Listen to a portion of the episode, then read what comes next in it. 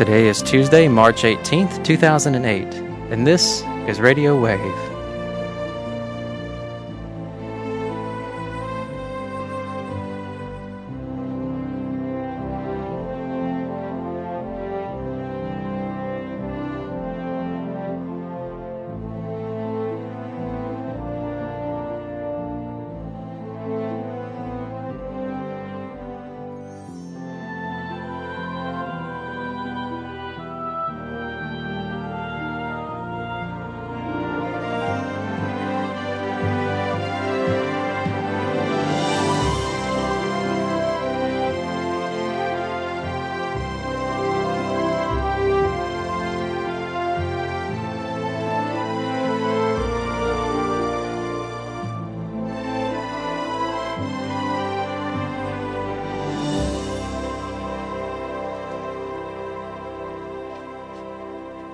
Good evening, everyone, and thank you for joining us on tonight's broadcast of Radio Wave.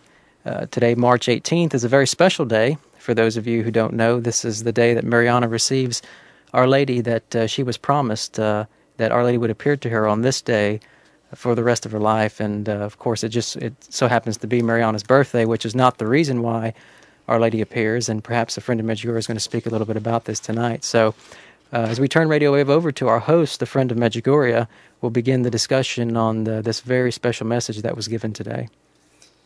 In the name of the Father, and the Son, and the Holy Spirit, amen. May we come to you tonight with the privilege of walking with you while you walk the earth. And the time has been given to you to be made known as no other time in history. That we have you coming as a mother to heal the world. We thank you that we live in this moment. We thank you that we're able to be part of what it is that you do. We thank you for being with us today, especially on your March 18th special day, as you said, would be a message day, or rather a day of apparitions would be something of importance of the future. So we ask for grace tonight that we speak what we should say and be open to what we should hear. Amen. Well, of course, today is March 18th, and it's always a joy for us to know that Mariana has this apparition once a year. And, of course, now we evolved. Now she has a monthly apparition on the second of each month. But in 1982, Our Lady appeared to Mariana and said she would no longer appear to her. And this caused great distress to Mariana. She was one of the first visionaries who ceased seeing Our Lady, but the first one to receive the 10 secrets. Of course, the 10 secrets are something that is more in the hands of Mariana. We hear more of it through her than any of the other visionaries. And Mariana's charism is partly that, and that she is the witness to Our Lady coming on the second of the month, which these apparitions started sometime after she lost her daily apparitions. It started with the interlocutions, and then Our Lady praying with her, and then evolved in the last year or two, where now Our Lady's given messages on the second of each month. And, of course, Maria has 9 secrets, and with her secret, 10th secret, we typically, what's happened to other visionaries, they no longer see Our Lady on a daily basis, but they're promised an apparition once a year. So we still have Visca, Ivan, and Maria seeing Our Lady daily. We have Yaakov, Ivanka, seeing Our Lady on the once-a-year apparition. Yaakov's being at Christmas and Mariana's being on the anniversary of the apparitions on the June 25th. And so for some time, the annual apparition Mariana had before these second-of-the-month apparitions started back, she saw only on March 18th. And, of course, it is her birthday, Mariana's that is, but Our Lady said she's not chosen that day because of it's her birthday. There's something in the future that we'll understand on March 18th for whatever reason. I'm reluctant to say that might take place or what may happen. We don't know. All we know is that the date, March 18th, will have some significance that we'll be aware of sometime in the future. So Mariana said Our Lady's never greeted her with a happy birthday salutation on March 18th. So we've looked especially at some of the March 18th messages with great significance, that they sometimes are very strong to Mariana, and we've always had things that happen with this monthly message. But this is probably a sweeter message and a more beautiful message in some ways than that we normally don't see from Mariana that she receives on March 18th. So, Joan, if you'll go ahead and read this message. Mariana's annual March 18, 2008 apparition from Our Lady, Queen of Peace in Medjugorje. Our Lady appeared to Mariana on March 18th for her annual apparition. Our Lady appeared to Mariana at 2:01 p.m. Medjugorje time. The apparition lasted 7 minutes. And Mariana relayed the following. I have never seen Our Lady address us in this manner. She extended her hands towards us, and with her hands extended in this way, she said, Dear children, today I extend my hands towards you. Do not be afraid to accept them. They desire to give you love and peace, and to help you in salvation. Therefore, my children, receive them.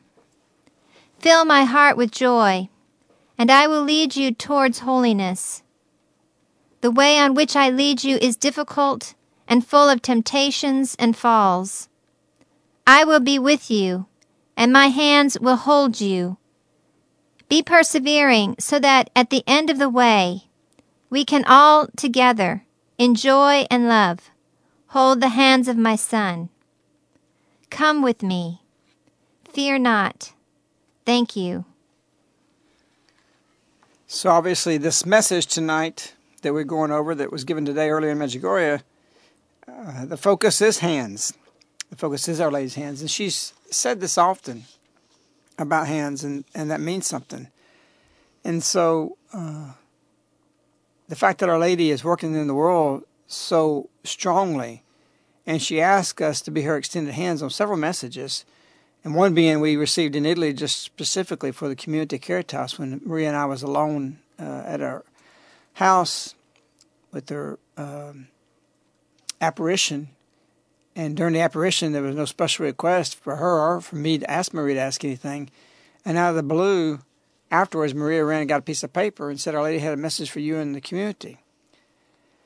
And that message was May 31st, 1995. It says, Little children, I desire that through your lives you are witnesses, that you are my extended hands, my instruments. Get as many hearts as you can close to my heart and lead them to God to a way of salvation. And of course, Our Lady talks in the end of this message today, be persevering, so that at the end of the way, we can all together, all enjoy, hold the hands of my Son. So this way is, of course, the same way that was spoken about 2,000 years ago. And the way, of course, is what Jesus brought to us. So often we look at Our Lady's messages and we don't put them in the proper context. And she's given them out. I was reading just recently about a priest, a well-known priest. I won't say his name. But he said, the messages of Medjugorje are boring. Well, the messages are profound. Our Lady said that. She says, pray that you may understand the profoundness of my messages. Either this individual is right or he's wrong. And if Our Lady is saying simple things, and yet she says they're profound, and she says you can't comprehend my messages without praying. She says you must pray to comprehend them. So it's something that if you're going to approach these from the intelligentsia side, that you're going to miss. And so the walk of Our Lady with these messages is not just words, but it is a way of life. And we've got in our rule book, we live here in a community. It's called A Way in a New Time. There was a young missionary who lived in Ecuador in the 1950s, and he was martyred there. And just before he was martyred, he wrote the following. He said, It is good to think of the first days of the church on earth when Christianity was not called merely a religion, are thought of only as a code of doctrine, but regarded as a way.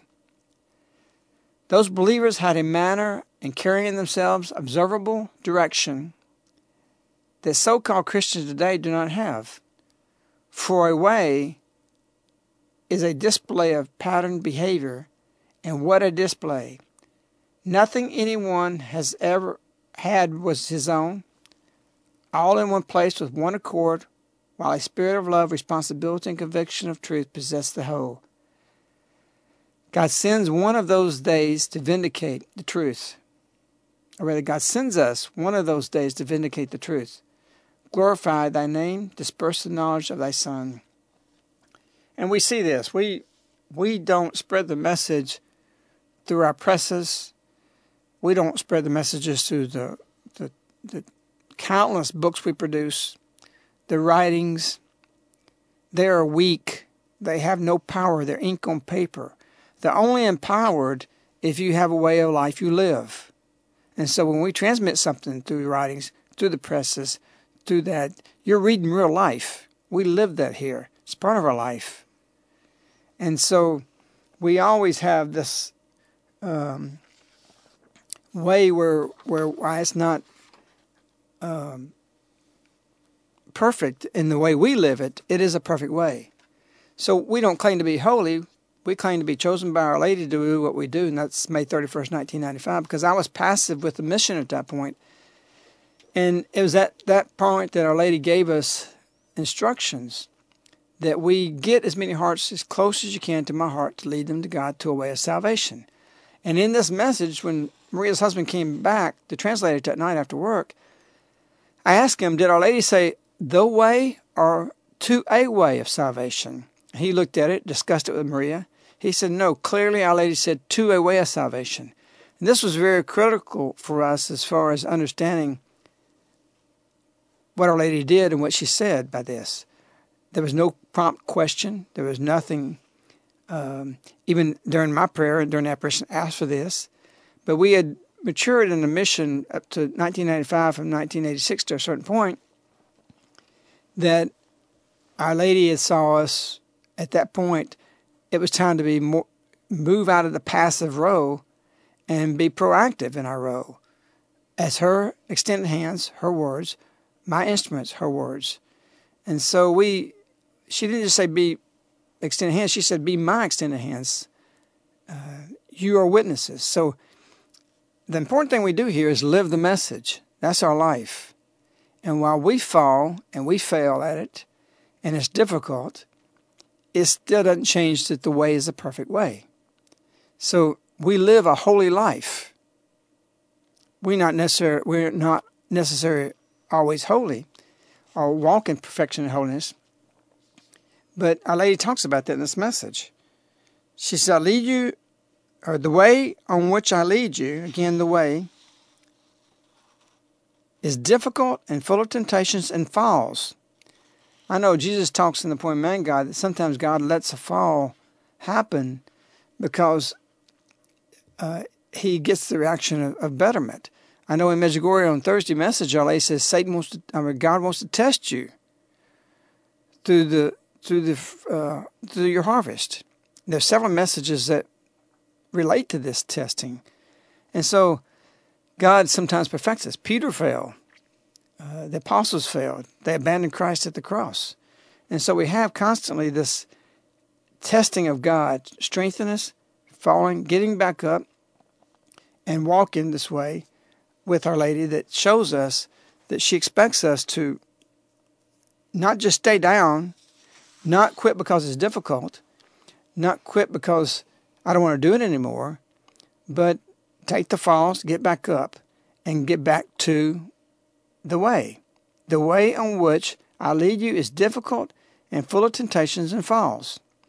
I'll be with you, and my hands will hold you, so that we can be persevering, and at the end, the way we can all together enjoy and love, hold the hands of my Son. So we fall, we get back up.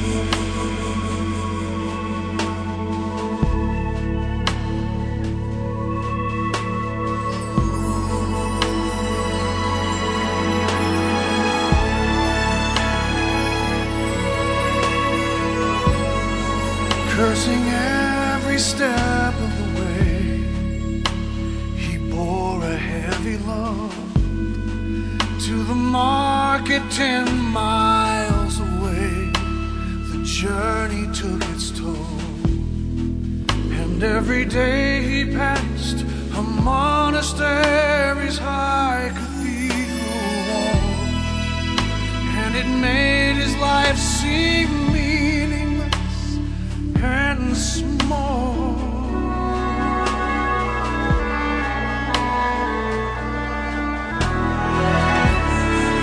And he wondered how it would be to live in such a place, to be warm, well-fed, and at peace, to shut the world away. So when he saw a priest who walked for once beyond the iron gate, he said, "Tell me of your life inside that place."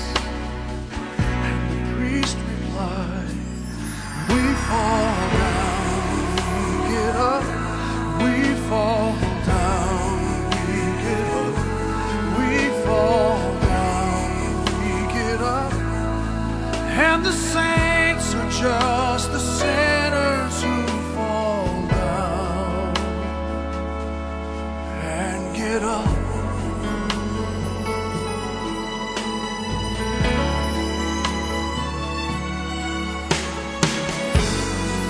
Disappointment followed him home.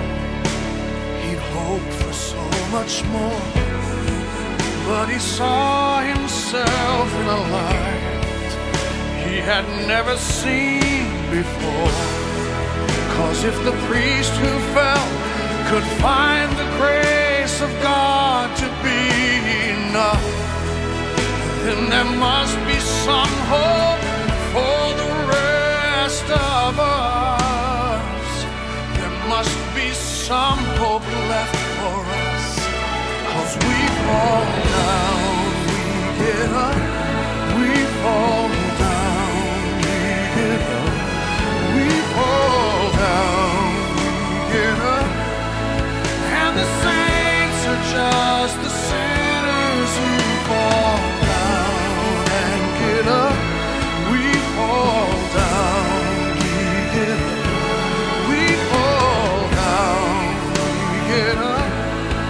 And the saints are just the sinners. Yeah, the saints are just the sinners who fall down and get up.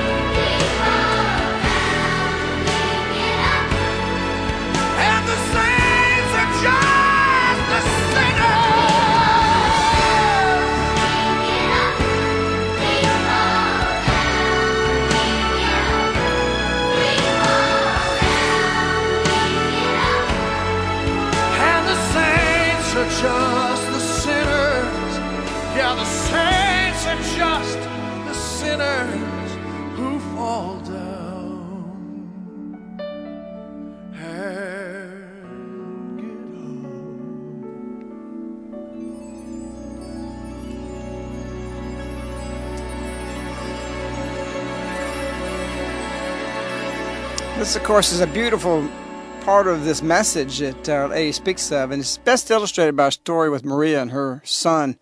She's got 4 sons. One of them is Francisco, and Francisco's a little rambunctious. But he was had done some bad work one day in his school in Italy, and not done what he was supposed to do, and he was supposed to take this home and have his mother sign it. Well, he fell, what Our Lady said, on this difficult task of giving his mother to sign his papers. He fell into a temptation, and that temptation was that he thought he could forge her name. So here's a son of a visionary forging the mother's name, takes it back to school where he gets caught. Well, of course, he's in big trouble. His mother's upset with him, his father's upset with him, his brothers are down on him, and his birthday was going to be the next day. And so here it is that, you know, he's done this, and he's got to go into the apparition, though he's done something bad on his birthday. And Our Lady has never told Maria to say anything to her children about happy birthday to the children, things like that. She doesn't give them salutations. And so it was bad enough that, you know, Maria would just ask for a blessing for him, that he was underneath this thing. So he was pretty much in a sour mood, bad mood, depressed mood. And what happened was that the next day, Maria went into the apparition, and she typically says, you know, and would you bless, you know, Michele if it's his birthday? And, of course, this was Francisco. Would you bless Francisco on his birthday? And after the apparition, you know, Francisco knows that he was going to get, if he got a blessing, it would be a big deal. But he didn't only get a blessing, he got words. And the words were, "Give Francisco my best." Now, this is just like Our Lady when we're expecting something bad to come from it. And he lit up like a Christmas tree. He saw that he was forgiven. He saw that it was difficult. He saw Our Lady hold his hands through this. And opposite of us, thinking that she's not going to do anything, she does something so positive that this is illustrated in this message. The way in which I lead you is difficult, full of temptations and falls. But just like the song we just heard, we fall down, we get back up. And that's what we need to realize in the spiritual life, that the way that Our Lady gives us, the way of life that she gives us, will have falls in it. These falls keep us humble. These falls keep us spiritual. These falls keep us walking where we need to go. Jesus fell 3 times in his mission to carry the cross. Don't think that doesn't relate to you and your fall, but you got to get back up. Sometimes we need somebody else to help us, just like Jesus had Simeon. And so it is the same way with Our Lady. I'm holding your hands. And with her hands, she'll help this difficult task for us to carry forth with what she wishes us in the way.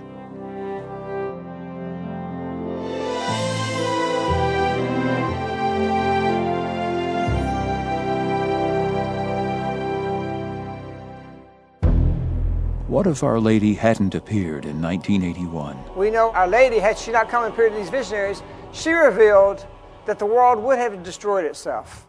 Why is the Holy Virgin coming? Read sacred scriptures, live it, and pray to understand the signs of the time.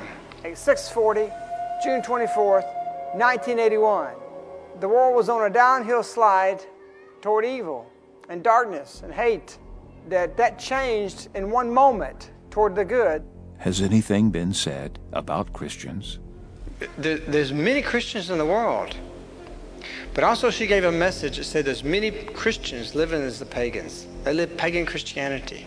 With 26 years of daily apparitions, do we know if there is some kind of plan?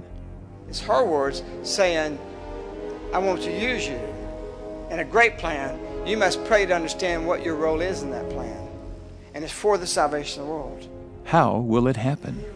Because you are the chosen ones in the time of grace, walking with her, who are going to instruct the others after the time of grace. When Our Lady came, June 24th, 1981, it was at that point that God had decided to bring us 10 secrets, 3 admonitions, and it's going to happen.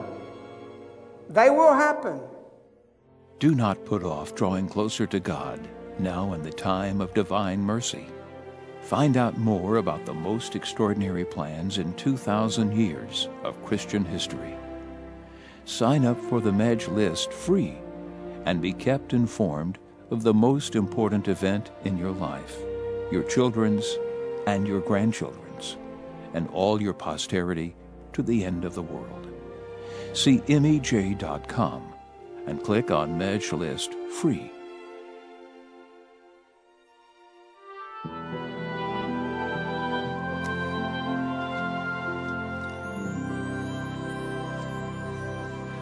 You're listening to Radio Wave with a friend of Medjugorje.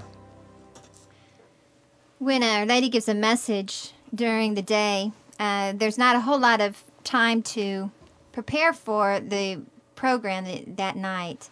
And so often, a friend of Medjugorje may say, look for this song if it strikes him in the message that would go with this message, or... We're pulling things together, and it's not until we're actually here sitting in our seats playing the music and really reflecting on the message for the first time, if we haven't had a whole lot of opportunity to look at the message.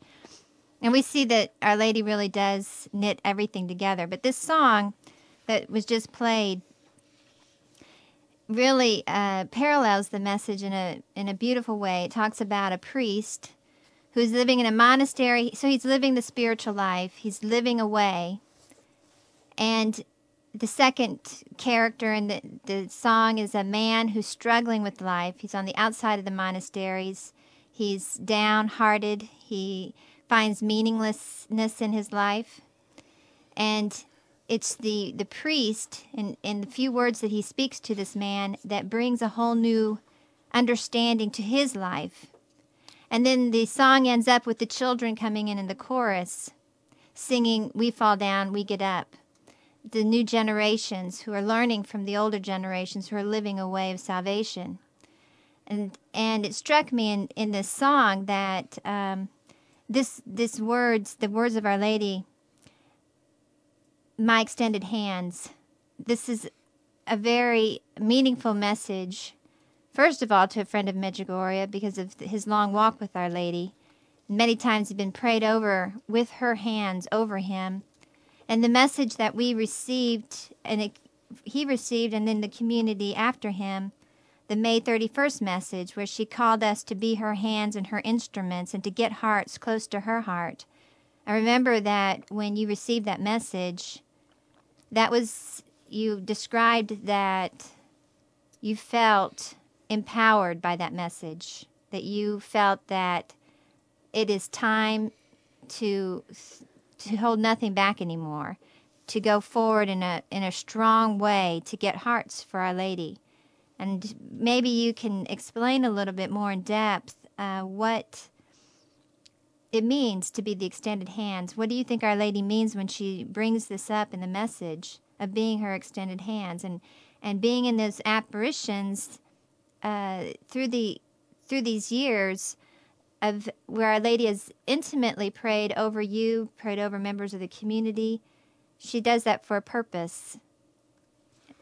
Well, I think that the stages you go through in the spiritual life, it's like St. Paul.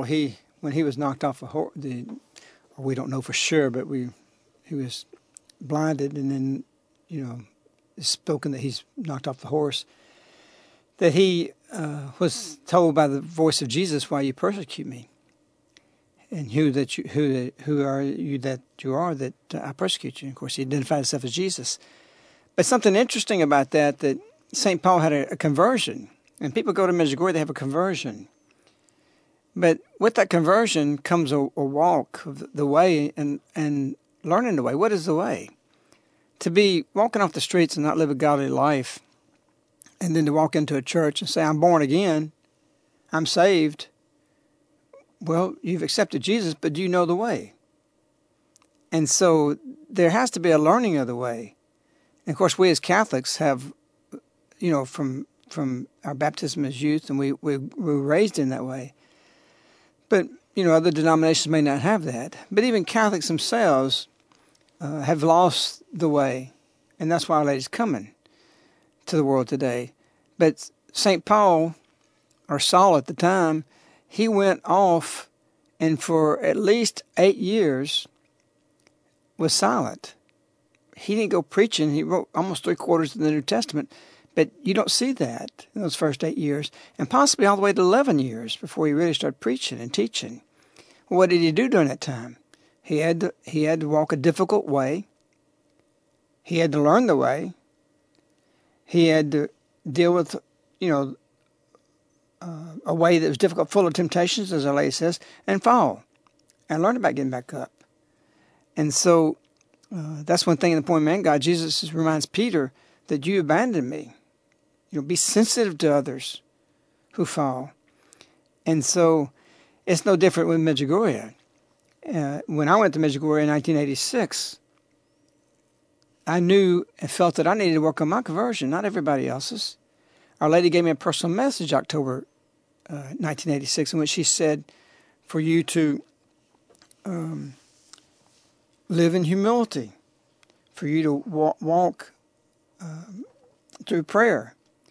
And so in this message, when Our Lady gave this message to me, I felt I wasn't supposed to be doing anything other than except growing in the way, growing. What is holiness? What is that walk?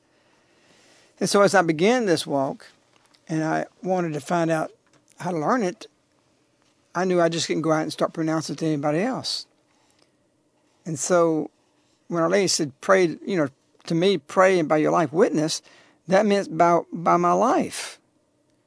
And she actually said the words, so she went on actually and she said, not with words, but rather through prayer will you attain what your desire is. Therefore, pray more and live in humility.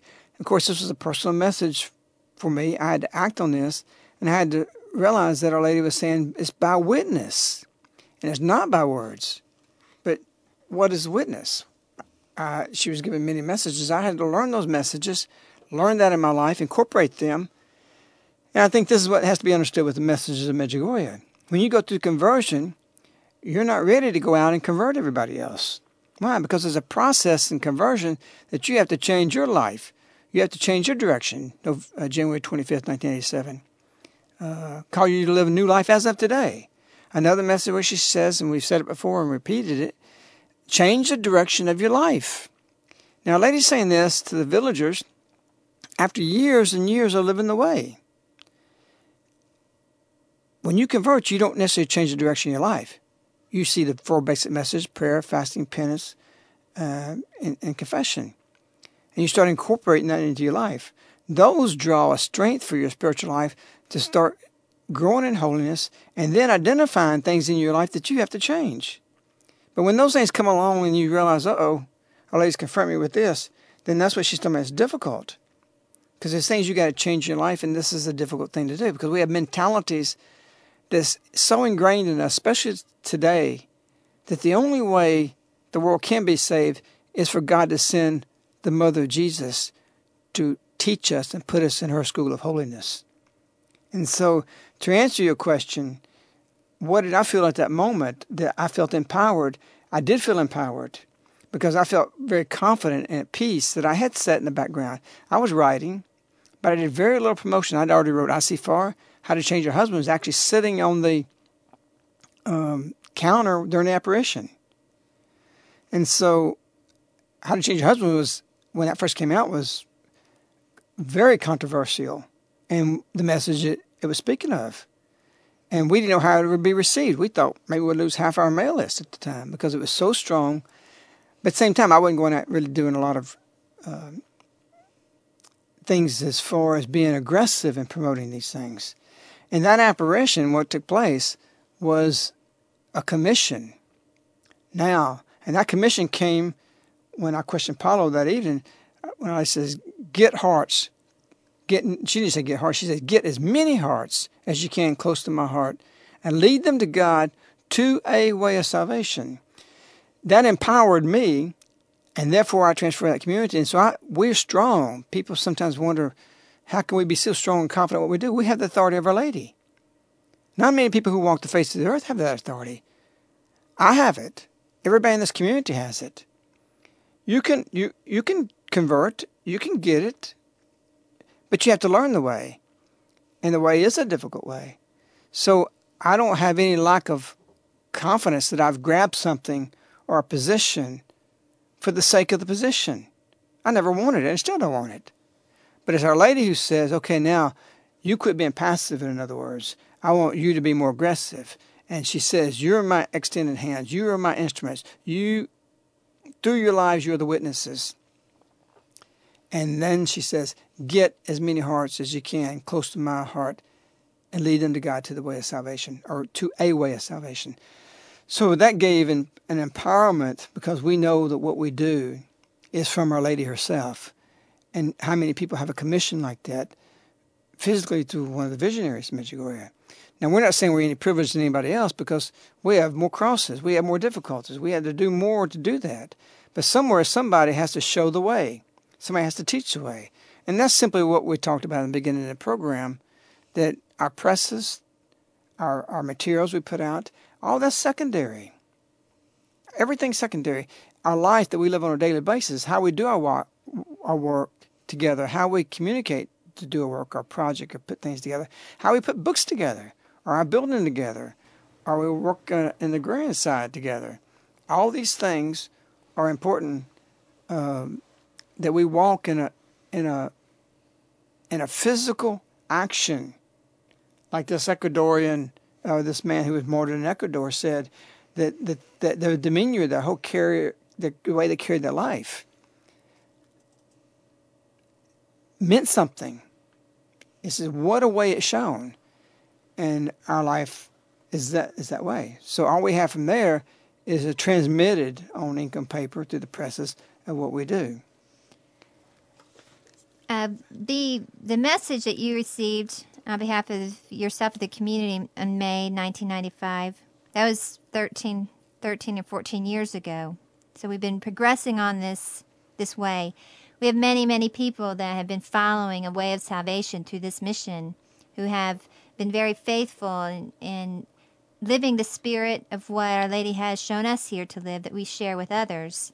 And I wonder in this message tonight, if Our Lady's not saying this also to her children, that this is March 18th. This is the day for non-believers, the big one outside of the second of the month apparitions. This is where it all started after Mariana stopped receiving her daily apparitions. And so when Our Lady says, "Today I extend my hands towards you, do not be afraid to accept them," is it possible to look at this and say what she's referring to in one respect to the message, that my hands may not be for her hands, she's saying, but her extended hands, her children out in the world, that she's almost saying to the non-believers, don't be afraid to accept these children of mine who are my extended hands. Because they can give you peace. They can give you love. They're going to help you find your salvation. Later when she says, I will be with you and my hands will hold you. We're her physical hands in the world. We'll be the ones to hold her. Is she perhaps telling us as her children and all those who are listening and who are reading this message, I want you to be ready because I'm going to bring you, in some way, somehow, we are going to be accepting these lost children of hers that she's about to bring into the fold. Well, I think we have much larger world with a shorter amount of time to reach more people, and a more massive way to reach people. That while Jesus may have started with his 12 and his disciples, Our Lady's going to have pockets of people all over the world that will be her hands. And so, while we are children, what you address that as far as our hands, we really are also her apostles. And of course, I mentioned last program, Louis de Montfort saying that Our Lady would rise up apostles of the latter days, and they would spread across the earth on silver wings. They'd be tried as the children of Levi. Our Lady says, I lead you in a way that's difficult. You'll be tried as the children of Levi, Louis de Montfort says. And we are living in that time. There can't be any question, if you just get common sense, to look at the message, to see what's happening, to see a spiritual event that's taking place that's not comparable to anything in 2,000 years of Christendom. It doesn't exist. And nothing like this experiences in this way even matches up to the Old Testament. Yes, you have the flight out of Egypt, you had the Moses and all these great things happen, but we're living in a glorious moment of history, a rescuing time. Our Lady said that this world does not know in what sin it's sinking. I've come to save it. And so how is she going to save it? She says, I can't do anything without you. And so you become her hands because God's not affording her to appear to every single person and go make every single person a visionary. And it's not the way of God to do that anyway. In fact, it's not necessarily the way of God to do what he's doing with Our Lady right now. You know, you can bet she's the one that's in front of him says, let me do this. Let me come as a mother. With the state of the affairs of the world today, you really think God would just sit there and say, I got nothing better to do. Let me send the Archangel Michael and do something. Hey, this is Mary. This is her time. She's won this. Her glory, her honor, her purity has won this to come to the world that has no honor, that has no glory, and has no purity. So it's important that we understand the significance of being in her hands and what she's asking us to do.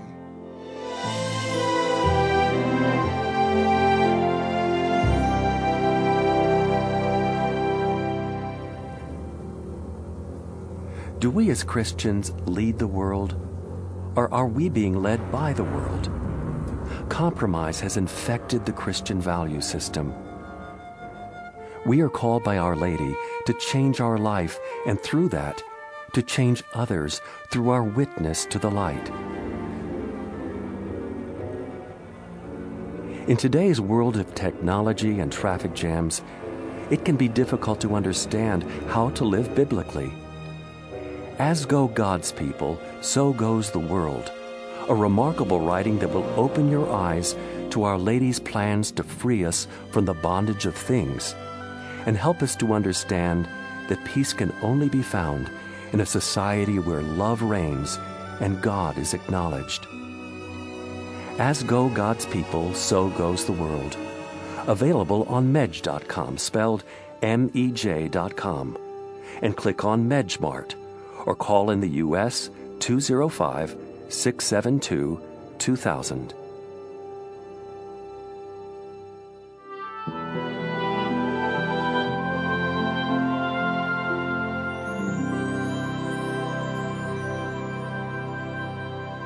You're listening to Radio Wave with a friend of Medjugorje. Okay, so we have Our Lady coming, and to finish up your question, the extended hands part, Our Lady has done many things. We have been privileged to be with Our Lady. We have been privileged to be given a certain relationship with Our Lady through Maria, and Our Lady coming to us through the means of the apparitions, where she has done many beautiful things for us, as usually her hands praying over us and things like that. Of course, that's a great joy for us. At the same time, those things happen because God's put us in that position. Well, we know that Our Lady has done beautiful things, and we can only have to just think back in August of 2005, being in the thunderstorm on Our Lady's birthday, or many, many graces we've received over the years. So why does she say, do not be afraid to accept my hands? Why would we be afraid to accept them? Well, I think we have to go back and realize that when you start going into the messages and you start really looking at what he's asking for, it's to do not what you want to do. And anytime you're doing what you want to do, you're doing something God doesn't want you to do. Because to live underneath God and His principles of what He tells us to walk, you know, He's always first. The flesh wants to put itself first. So there's always this contention between your wants and God's wants. Now, the more you pray, the more you want to follow God, the more you want to walk with God, the more you want your wants to be His. That's kind of a relationship of what in the Garden of Eden, Adam and Eve was told after the fall. They fell. And the woman was told your wants should be for your husbands. Well, his wants. If you do everything your husband wants, then you're going to get everything you want. And some people don't like to hear that, but that's a biblical principle. At the same time, if we want what God wants, we're getting everything we want. Now, is it always sweet? No. Is it always what we want on our palate? Nope. It's not always that way. And that's why Our Lady doesn't shy from this. She's not saying you're excused. Everything's going to be, or rather not excused, but she doesn't say that everything's going to be a beautiful life. She says, I lead you. The way on which I lead you is difficult. What? The way. So it is a difficult way. It's a way of purification. It's a way of changing. It's a way of changing your mentalities, because that's what the message is about in the end. Change your mentalities. Once you change your mentalities and you get the grace to change, that's conversion.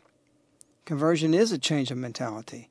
You got to think different. The messages are trying to get us instilled with the way, through her words, to compute things in a different way, compute the way we look at society in a different way, to see how we're to fit in society and to change society. Not conform to it, but to radically change it.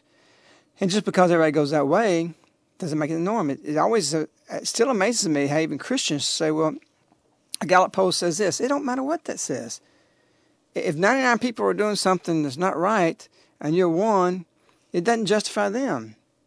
It doesn't say that that's correct. And so with this message LA gives to something beautiful today, and of course the messages always mean something for the future as well as it does in the present. And that present could be 1 year from now, 5 years from now. But it'll always say something later. And of course this message goes into an overall view that's something beautiful, which we'll go into a little bit later in the program. But with it, LA constantly puts us in her hands. And there's no better hands to be than in Our Lady. If we put ourselves in her hands, we follow her, we do what it says, everything will work out for the best, even when everything looks like it's falling apart. And you ask the question, why should we be afraid? Because there is things you have to give up. There's things in your life you have to change. There's directions you have to change. Your children may not like it. Your spouse may not like it. It may be something that's bitter, or something that you don't want to do. And I cringe when I hear somebody say, well, I want to do what I want to do. No, that's not what you're saying. You're saying, I want to do what the devil wants me to do. Again, to live the way of God is to live with self-restriction. You're not free to do what you want to do. I'm not free in this mission to do and guide it the way I want to. I've got to live self-restricted, self-imposed restrictions. That's the keys to peace. Not because you have something or a certain way or a certain thing you can do. Or if you got a lot of money, you're not free to spend that money the way you want to. You can do that, yes, because you have free will. But if you want to live for God, you've got to restrict. You have a responsibility for that. And likewise with the position you have, the power you may have, whatever you have restrictions. And so this is not always pleasing to the flesh or pleasing to what your wants may be. There's plenty of people out there that have funds and money. They can give away 90% of what they got and still not change anything in the way of living. 90% of everything they have, they can always be given away and still be living everything they live in their life. So 10% is what we're commanded by God. That's your duty to give. Everything above that, you're being generous. And there are some people that do that. There's a lot of people that don't. But again, this comes back to fear. Don't be afraid. Why be afraid? What is Our Lady saying here? What is there to be afraid of? There are frightful things in the future. Our Lady once gave a message, says, for the one who prays is not afraid of the future. Now, we had somebody write us a letter this week that said, you're becoming fear-based. Well, what are secrets about? Come on, get with it. We don't know the secrets. If there's secrets, why would God even say there's secrets? Why does he want me, why does he want you to know, or why did he let Mariana say, and Marie and others, that there's secrets? What's the purpose of that? Why do we know about the secrets? There's 3 admonitions. Those are friendly reprimands. You know, my dad used to give me friendly reprimands. I didn't like them one bit. So God is a good father. There's some friendly things he's got coming our way. And there ain't going to be anything that you say, oh, it was just a little tidal wave. We don't know what it's going to be, but we know it's going to be some purification of the earth, some purification of us, something that's so purifying that will correct our conscience, a correction of conscience by the Father. And there's nobody can estimate what that might be. But at the same time, that fear is a motivation to act, to pray. That prayer brings you to conversion. That conversion brings you to or rather, the fear can bring you to conversion. Conversion can bring you to prayer. Prayer brings you to no fear of the future. So you can say what you want. We don't speak about this fear factor, but for the sake of a fear factor. But Our Lady says it. Don't be afraid. What would be the opposite of not being afraid? Why would you be afraid unless there's something to be afraid of? So you see, for her having to say that proves that there's some frightful things. There's something to be in fear about. And we've got a society today that decades has not seen one physical consequence, a divine consequence of our actions. Let me say that more clear again. We have for decades fallen into decadence repeatedly, that past civilizations no longer existed for it, and we have not seen any divine consequences to our actions. So people have gotten used to God's tolerant. Because we teach diversity and we teach tolerance and we teach all these things, the God's just accepting everything now. We're deceiving ourselves. While God may be slow to act, He will act. History proves that. Now, if He acts, what happens? It's out of love. It's not to make us fearful of this wrathful God. Because if we continue on the path we're on, we will self-destruct.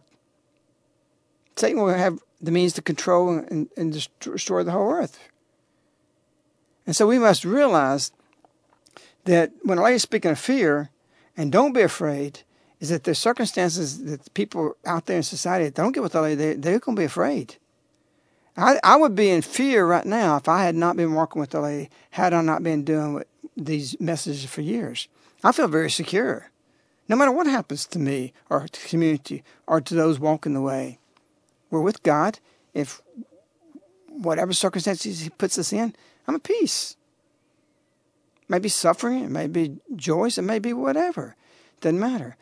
But to have a naive and an ignorant attitude and mentality that you're fear-based, is a contradiction of the fact that God has even let the visionaries say these are admonitions. These are secrets. The secrets are mentioned to build up an audience. Because when the secrets are released, God wants an audience. And when you hear the secrets, is it going to be hunky-dory? There's something to them. I mean, God's got a lot better things to do than come to the world and be doing this unless it's something very, very serious. So there's no hands I'd rather be in, no better hands than Our Lady. And we need to realize that to be in her hands is our safest place, is to be put in her mantle. And to be able to serve her, to be strong because of her. That's what she says in this. And together, joy and love, hold the hands of my son Jesus. She'll be our strength if we take these promises that she gives to hold our hands, walk with her in faith, and have her sun shining on us, whether it's raining or whether we're down or whether we're up. It's hard to stand on shifting sand. It's hard to shine in the shadows of the night. You can't be free if you don't reach for help, and you can't love if you don't love yourself. But there is hope when my faith runs out, 'cause I'm in bed. It's like the sun is shining when the rain is pouring down. It's like my soul is flying though my feet are on the ground. So take this heart of mine.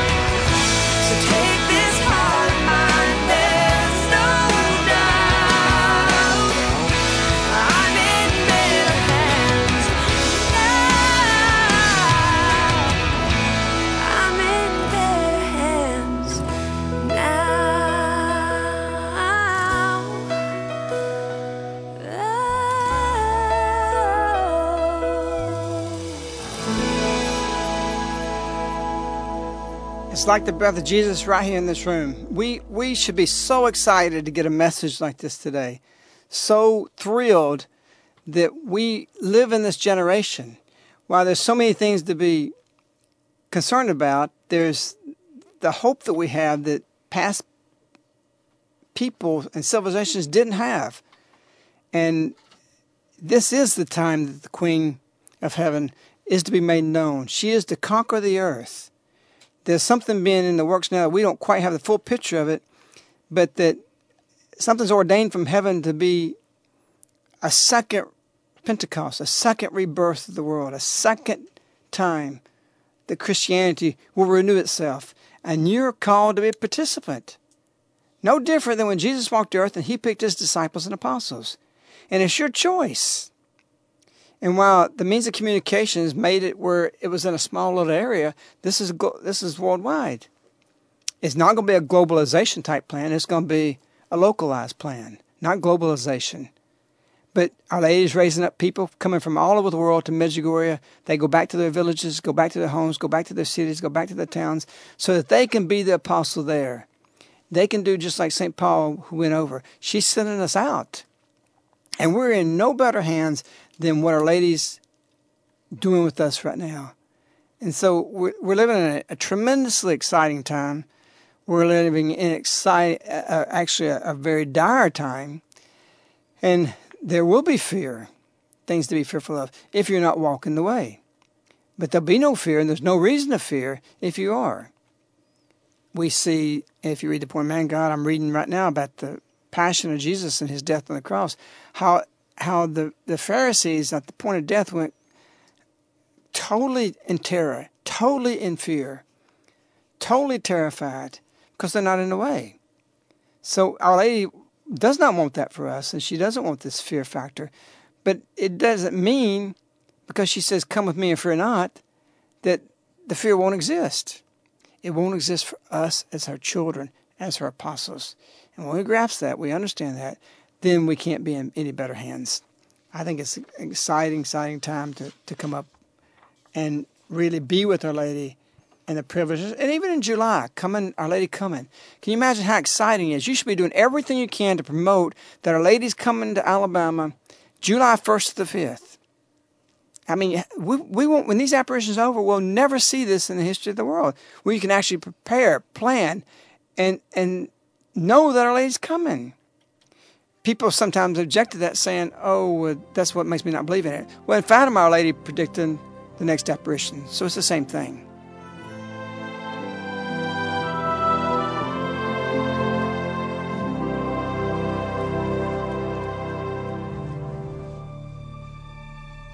How does God deal with nations which have no spirit? One of the founding fathers of the United States, George Mason, said, as nations cannot be rewarded or punished in the next world, they must be in this.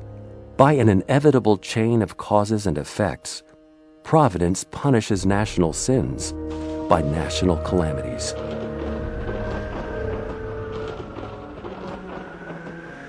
When we look at the events around us, are we perhaps blind to see what is so plainly before us? The continual stripping away of religious freedoms and the barrage of laws, regulations, and more laws, the oppressive structure to promote sin through new laws, and on and on. The Scriptures so clearly show that when God's people turned away from Him, it resulted in the loss of freedom and liberty. For years, Our Lady from Medjugorje has told us, invited us, and encouraged us toward reconciling as a people, as well as individually, back to God. We need a mother for our nation. We need her to purify us. We need her to cure us. We need her to resurrect us. We need her to be amongst us. We, the people, need her. This July 1st through 5th, 2008, that mother will be with us. This July 4th will be special for our nation. Come to the field at Caritas, Alabama, July 1st through 5th, 2008, when Maria Lunetti, visionary from Medjugorje, will be with us for all 5 days. Join with thousands across the nation in praying for the resurrection and renewal of ourselves and our country. July 1st through 5th, 2008, a 4th of July in Alabama that will change your life and this nation. Go to medj.com for more details. Medj, spelled MEJ.com. Or call Caritas at 205-672-2000-USA.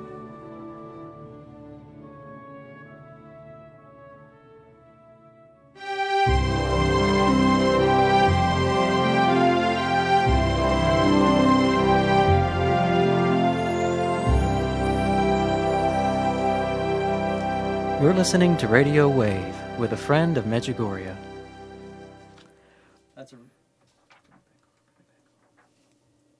That's a real beautiful commercial, especially in light of what you were just saying about being in Our Lady's hands, being in her presence. And this is certainly a call that we've put out to people to come and be in Our Lady's presence, to be with her, to let her be amongst us. And this is exactly what Our Lady was telling us in today's message.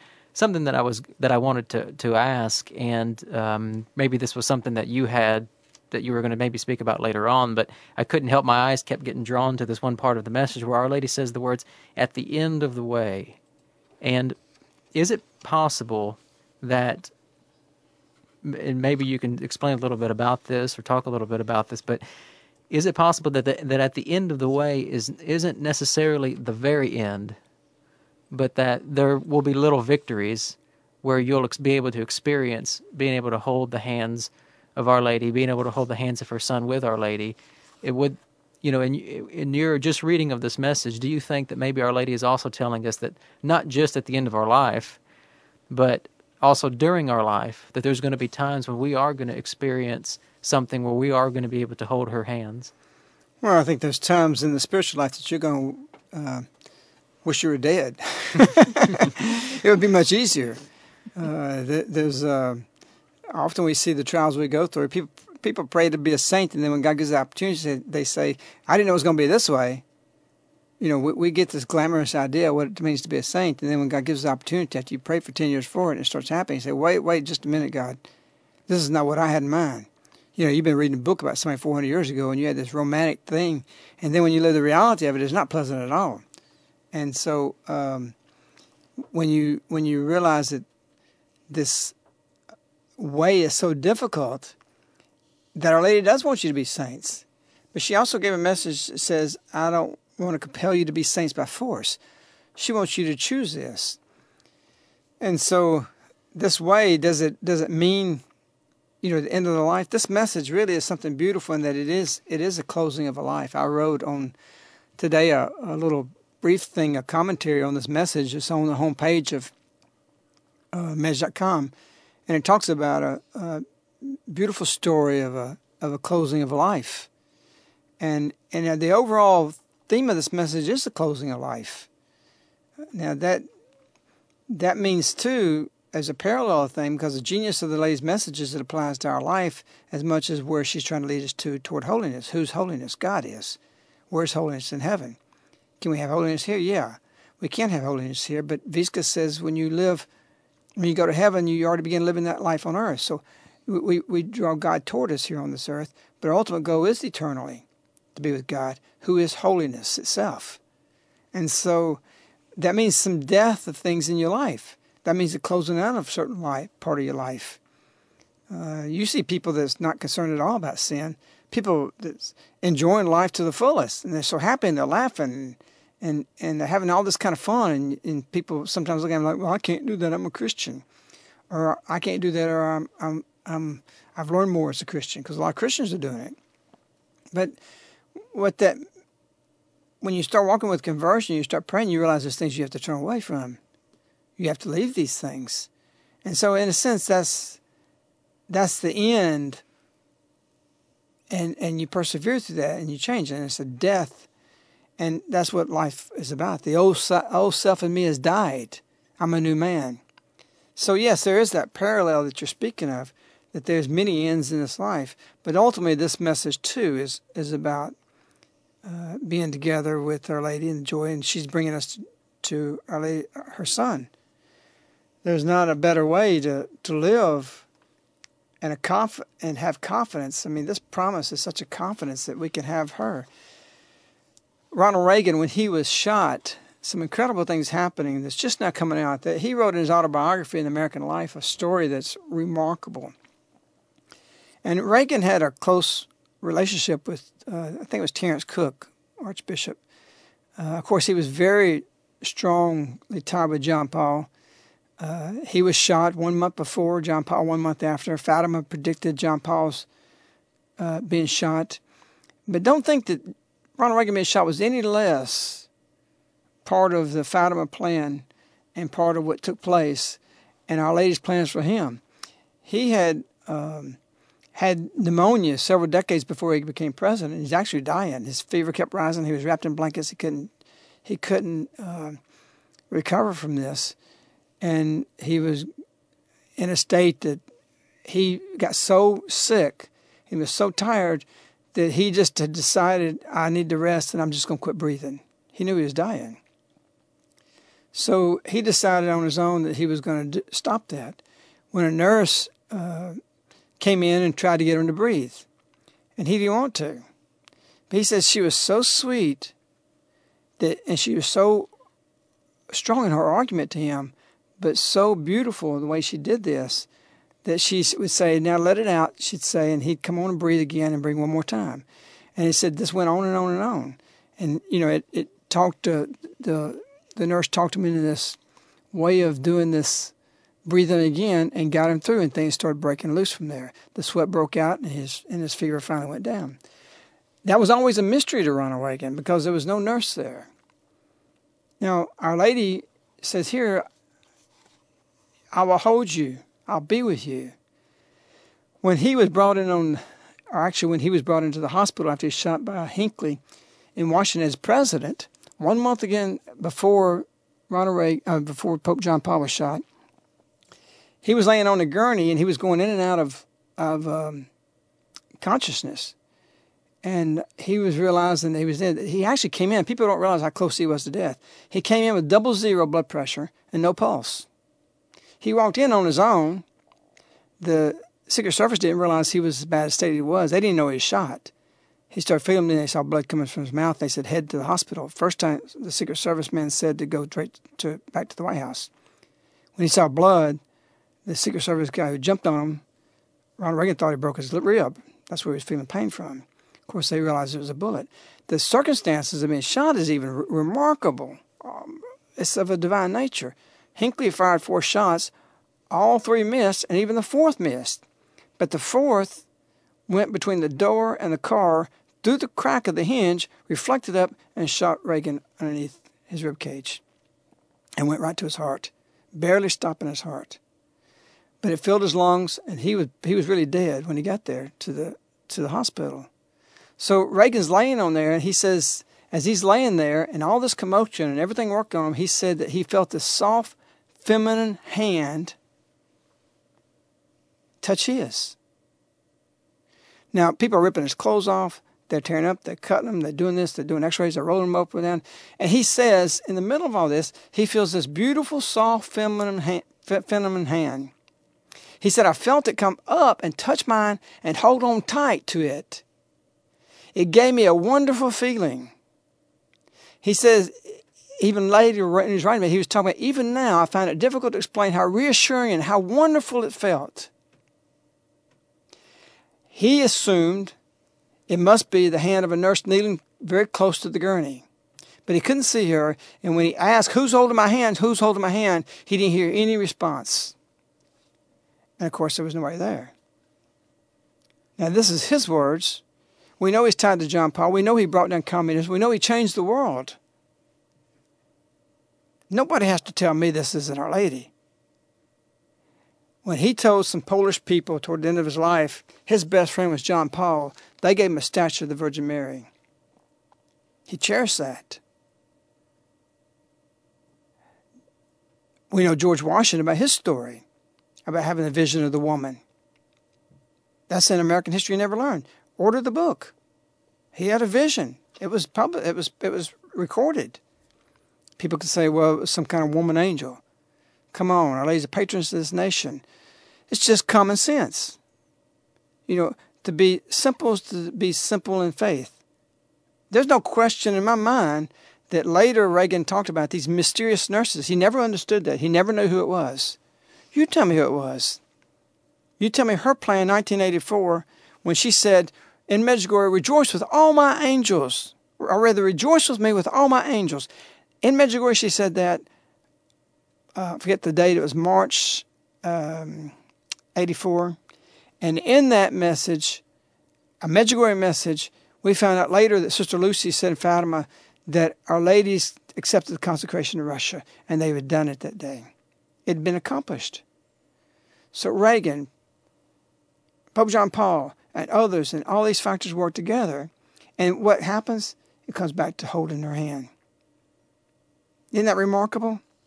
He's on the verge of death twice. Both times he hears this phenomenal voice, this mysterious people in his life, or this mysterious person. You don't have to be Catholic to have some kind of encounter with Our Lady. We don't own Our Lady. She's over us on everything and all church, all people. I will be with you, and my hands will hold you. Ronald Reagan said, held tight to my hand. It felt so phenomenal, so wonderful. Can't be anything other than divine. None of the doctors saw it.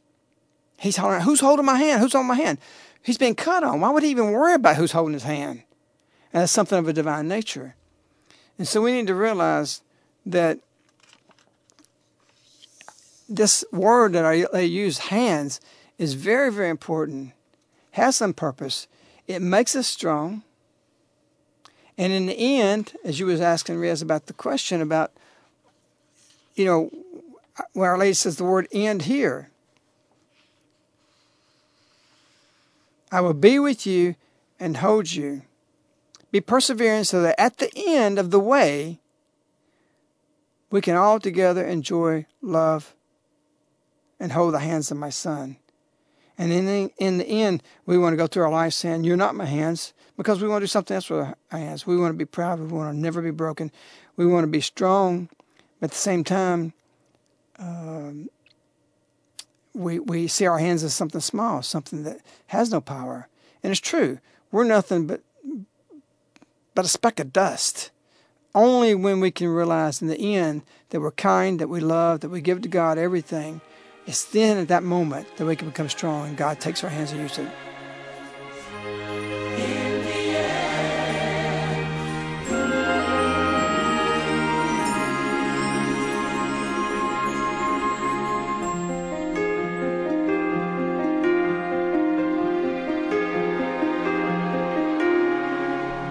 I could tell the world just one thing, it would be we're all okay. Not to worry, cause worry is wasteful and useless in times like these. I won't be made useless, I won't be idle with despair. I'll gather myself around my faith, for light is the darkness most feared. My hands are small, I know, but they're not yours, they are my own. But they're not yours, they are my own. And I am never broken.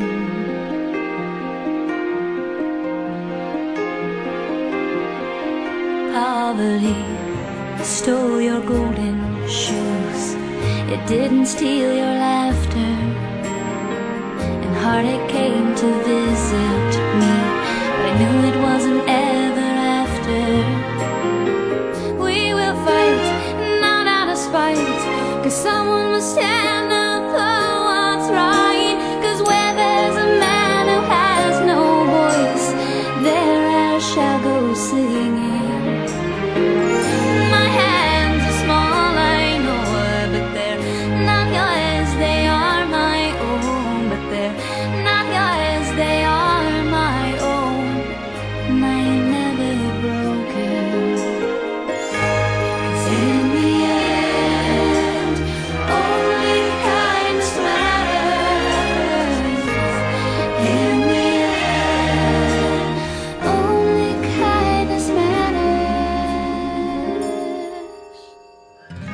I will get down on my knees and I will pray.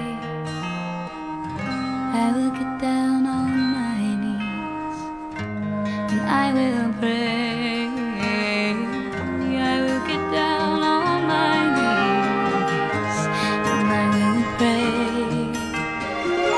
My hands are small, I know, but they're not yours. They are my own, but they're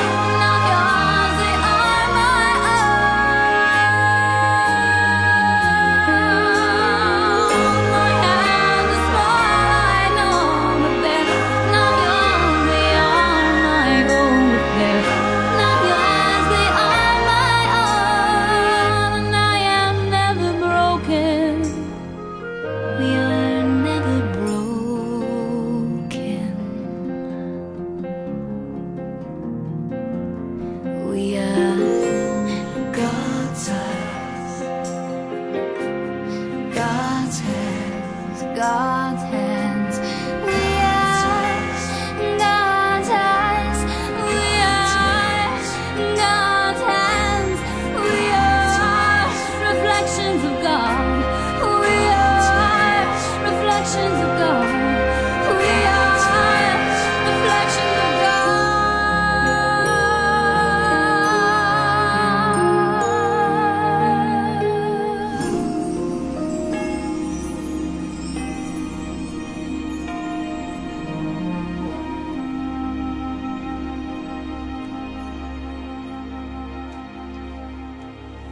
I'm thinking back at the comment you said of this evening about this priest who said something to the effect that the messages are boring, and I can't grasp that at all. We live with the messages every day, and if they're boring, then they're simply ink on paper to people, because when they are brought into prayer, they become life. And there's so many connections that Our Lady makes from one message to the next message to the next message to show a whole mosaic that she's forming. And I'd like to give a little background to this message that Our Lady gave today that got us excited about what she was going to say today. We will pray in our community. We, every Sunday evening, many of us in our community go to the writing office of a friend of Medjugorje, and we pray a rosary. This happens every week. We pray for every decision that is on the desk of a friend of Medjugorje, every writing that he will be doing, every conversation that he will be having, that he will be led in his discernments.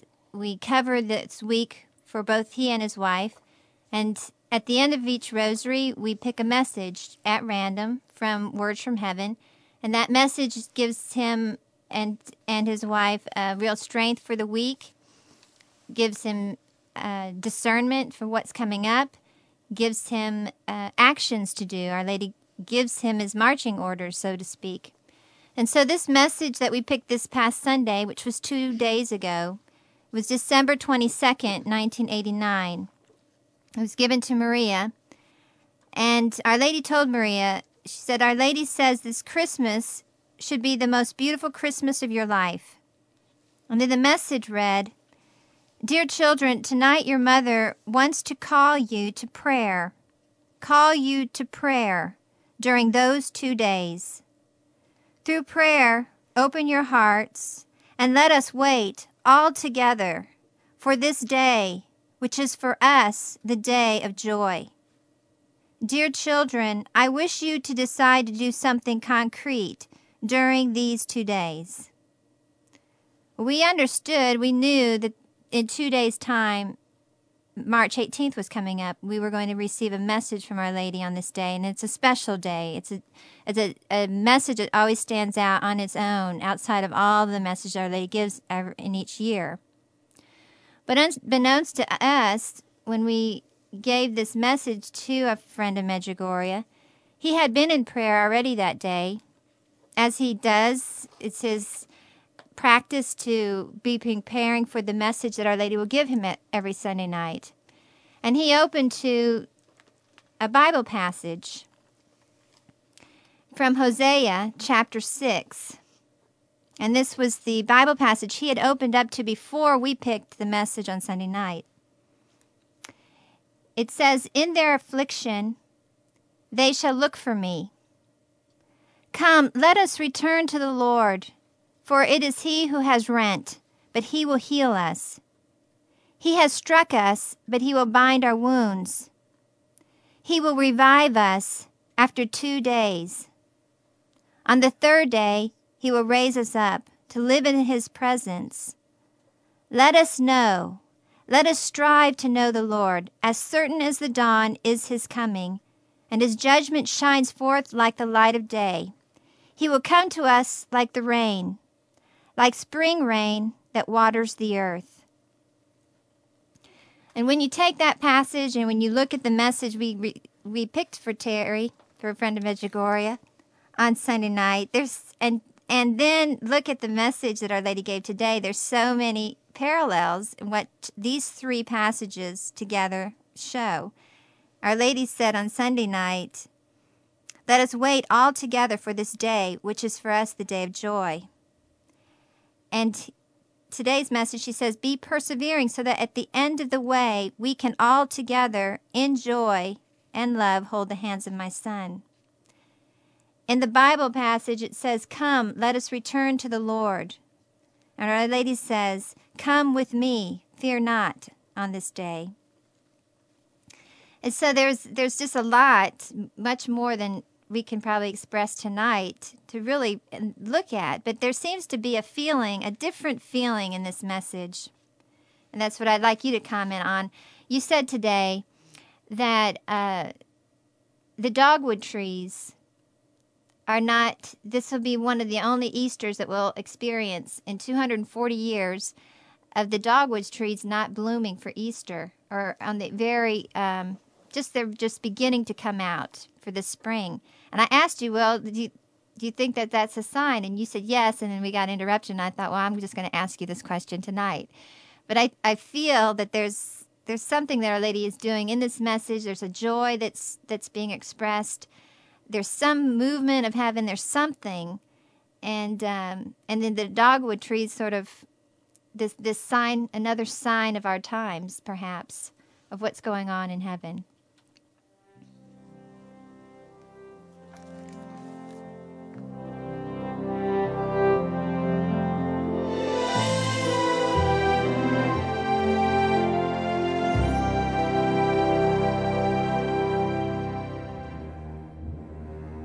Do you confront when someone speaks in error?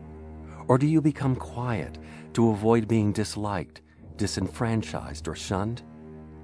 Are you intimidated about spreading and expressing your faith? Many Christians are buying the lie of darkness that they can't bring faith to the workplace, their schools, their life. Watching evil take place all around them and not stepping up to contradict it is termed quietism. Quietism was deemed a heresy by the Church several centuries ago. People had accepted and tolerated many things, not agreeing with them, but looking the other way. Centuries later, today, quietism is slowly creeping in everywhere, even to the point that Christians squirm in their seats when religion is discussed in public. Often, yourself and many others practice this heresy, contributing to the world's demise.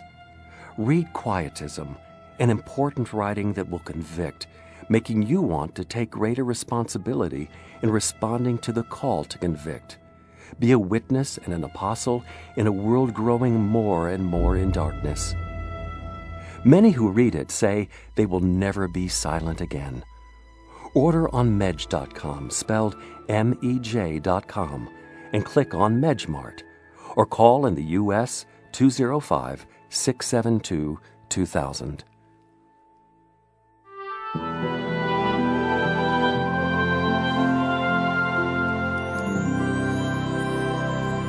You're listening to Radio Wave with a friend of Medjugorje. Well, we have Our Lady giving a message that God wants to speak to you through many ways, through nature, through people, through various other ways. And the fact that Easter is so early this year, that the last time it was this early, there are very few people alive today that saw that. It's like 95 years ago or so. From something I read, the next time we'll see an Easter this early will be 240 years from now. And it's strange. This is the first time ever at Easter, because our dogwoods, of course, especially here in the South, are just in this region, and the climate is always blooming. And, of course, the dogwood tree was, tradition has it that it was struck never to grow large again, that it was a wood that Jesus was crucified on. And inside the dogwood bloom, a bloom that actually grows as a, it's not just open up as a flower. That bloom actually grows. And as it grows, you see the four wounds of Christ. You see in the center, you see the crown of thorns in the center of it, the side wound, and it's the shape of the cross. And it's a beautiful bloom if you've never seen it. Of course, many people have read this and know this from tradition for years. But our dogwoods aren't blooming. And this will be the first Easter I've ever known in my life. And, of course, people from that time. So what does that mean? Well, it's strange that Our Lady's coming here before Easter saying this message that certainly is about a life, the closing of life, and how she wants to be there at the end of our life to take us, to bring us right into the hands of Jesus. Now, these are private revelations. You can't say they're public revelations, because all private revelations ceased with the death of the last apostle. That's scriptural. But private revelations help, or rather, public revelations are invigorated and more understood through private revelations. And while the church teaches that apparitions, if they're approved, are only said that there's no requirement to believe him for salvation, we have to not put it in that context. We have to realize that Our Lady's coming to convert the entire world. This is something major that hasn't happened in the church before, so the church has never looked at it. Everything here with this is new. It's a new way. It's not public revelations, but these private revelations have a great significance that the public revelations aren't doing, because they've grown sterile and repetitious. You say, how dare you say that? Anathema to you. And I'll have people say that. How dare you say that the scriptures can be sterile, they can be repetitious? Well, I'm quoting Cardinal Ratzinger, who's now Pope Benedict. That's what he said in June of 2000 when he released the Third Secrets. The private revelations, he gave a whole talk about it, that they don't need to have a negative connotation. Well, that don't mean nothing, or I'm free to accept it. Why is God sending Our Lady for 27 years every single day? If he wants you to just have an option to hear it or not, it's because something's happening in these private revelations of the apparitions of the Virgin Mary, Queen of Peace, of Medjugorje. This never happened before. And not just when Moses heard from God, but since the Garden of Eden. And again, to repeat it, because Our Lady's repetitious, and because we need to be repetitious till we get it, just like a school teacher at school. I will give messages as never before in the history since the beginning of the world. Adam and Eve walked in the cool of the evening. They talked to God. And now we're talking to Our Lady. Something like in the Garden of Eden. While this isn't the Garden of Eden, the woman who is the Garden of Eden herself, of heaven, is coming to talk to us. And so we need to realize that there's the power in this, the gift we have to know something that's kind of new for us, that they didn't know 100 years ago. They didn't know that you can really And it maybe wasn't afforded to them at that time. But now, because this is Mary's time, and we're bringing Mary's gospel, and it says, the way at which I lead you is difficult, full of temptations and falls. I will be with you, and my hands will hold you. In the beginning, she says, I extend my hands towards you. Mariana physically saw that. She's just not giving words. She showed her what I'm going to do. I'm giving my hands towards you. Was she saying that to Mariana? No, the messages are for all of us. When she gave her hands toward Mariana, and Mariana says, I'd never seen Our Lady address us in this manner. She extended her hands toward us. Mariana took that and interpreted it for everybody there and us here. And with her hands extended in this way, she said, I extend my hands toward you. Do not be afraid to accept them.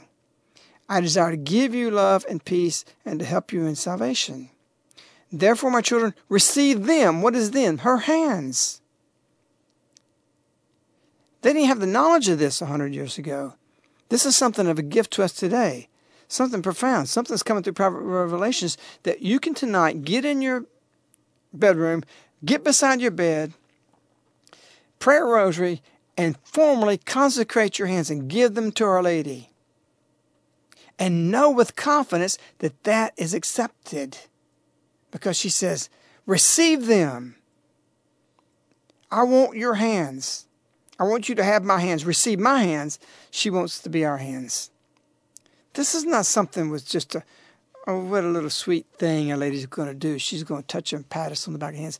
This is something real, an action that you can take that's going to affect you in this life and at the close of your life. Can you imagine her taking your hand and putting it in the hand of her son Jesus? We live in extraordinary times, unlike anybody has had. And again, what Louis de Montfort said, I long for that time. He wanted to sit where you sit. And why are you just sitting there? When the shows go off, you get by yourself. Our Lady says, find your corner to pray in. Find a corner. But you consecrate. And just don't do it. Flip, okay, she said this, I'm going to give her my hands. Take some action with it. Put some prayer into it. Put the heart into it. Make it mean something. And you're really doing this. Our Lady really will receive your hands. And you'll receive her hands. She said once in a message, I can do nothing without you. We've heard Father Yozo say for years that Our Lady told him, I need you. You're important. I want you.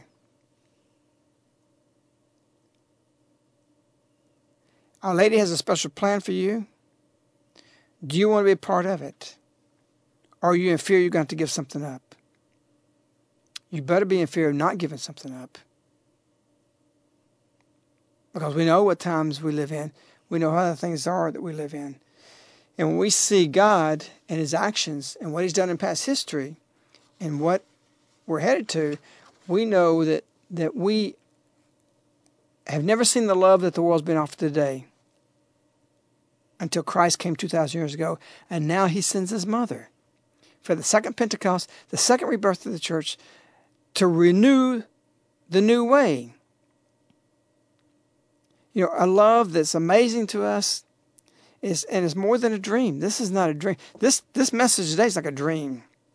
Can you imagine if somebody told you 30 years ago, what if Our Lady would come and you knew when she said that she wanted to give us her hands, she wanted us to accept them, and she would make a promise. This is a promise. She don't say the word promise, but her words are a promise. You can take it to the bank. I will hold you and hold on tight to you, just like Ronald Reagan when he was in trouble losing his life. And then I'm sure she was there at the end of his life too. And then hold her hands and place them in Jesus' hands. So this dream, this love is everything. Our Lady is love. And with this love, we should be amazed. Really amazed at it. Because we can go higher, we can fly higher, we can do more things we could ever imagine with Our Lady than ever in history.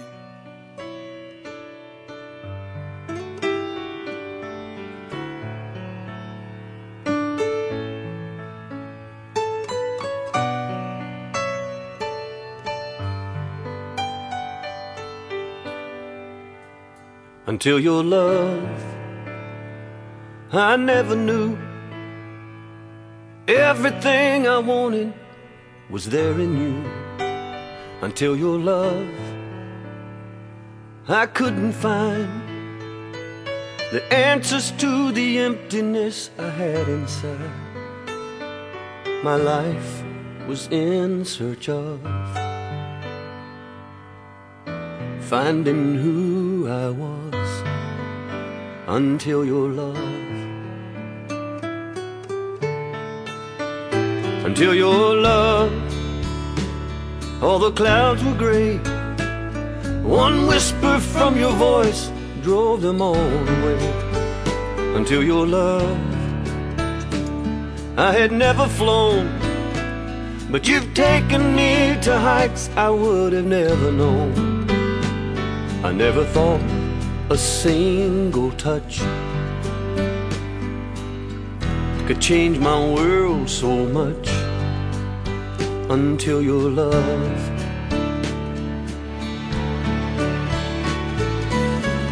Your love is more than amazing, more than a dream's dream. Your love makes my world go round. Oh, your love is everything. Yeah, your love is everything.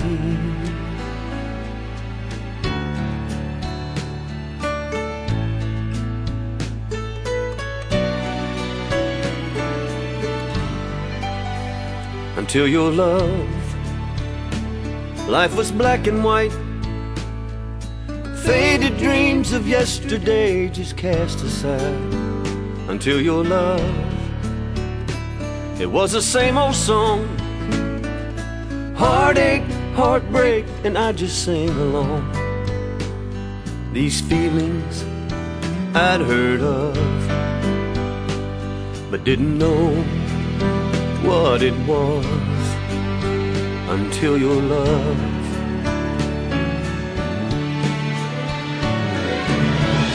Your love is more than amazing,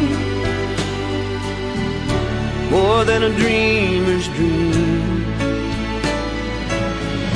Your love makes my world go round. Oh, your love is everything. Yeah, your love is everything. Until your love, I had never flown, but you've taken me to heights I would have never known. Until your love was the same old song, heartache, heartbreak, I just sang along. Until your love.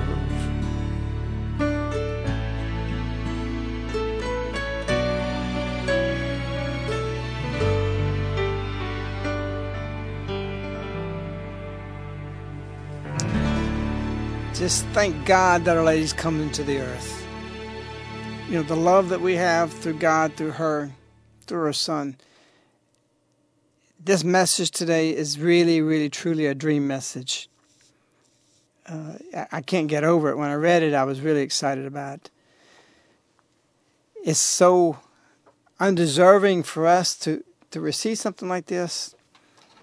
Little Francisco being so many people down on him and him losing heart, and Our Lady speaking in here about the difficulties and the falls, and the first thing she says with this pure love of hers, Francisco going into this apparition knowing that, oh boy, now it comes from Our Lady, she's going to look down on me, and does just the opposite.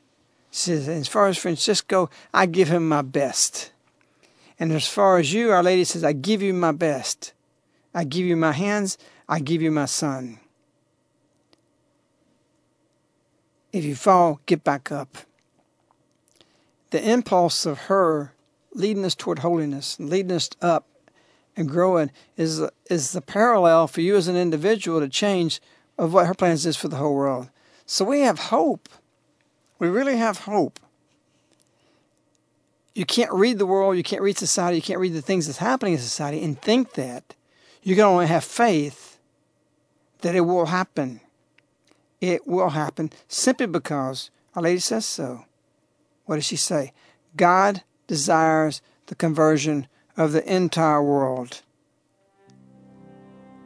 What more do you need?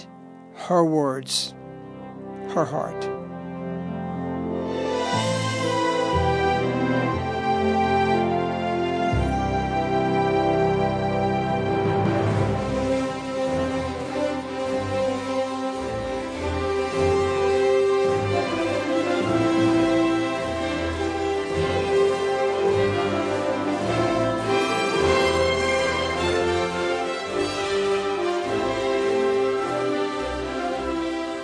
Prayed from within cloistered convents to inside the Pentagon, from dangerous military fields around the globe to the quietness of the bedroom and field where Our Lady appeared to the Medjugorje visionary Maria here in Caritas.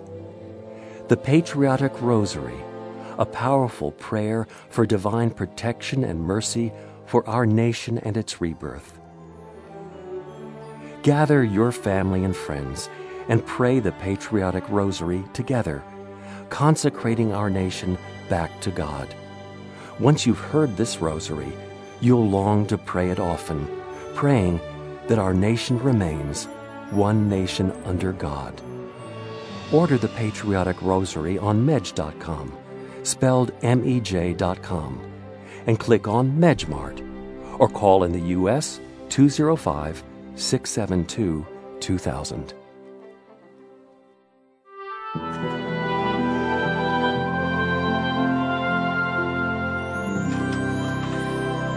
You're listening to Radio Wave with a friend of Medjugorje.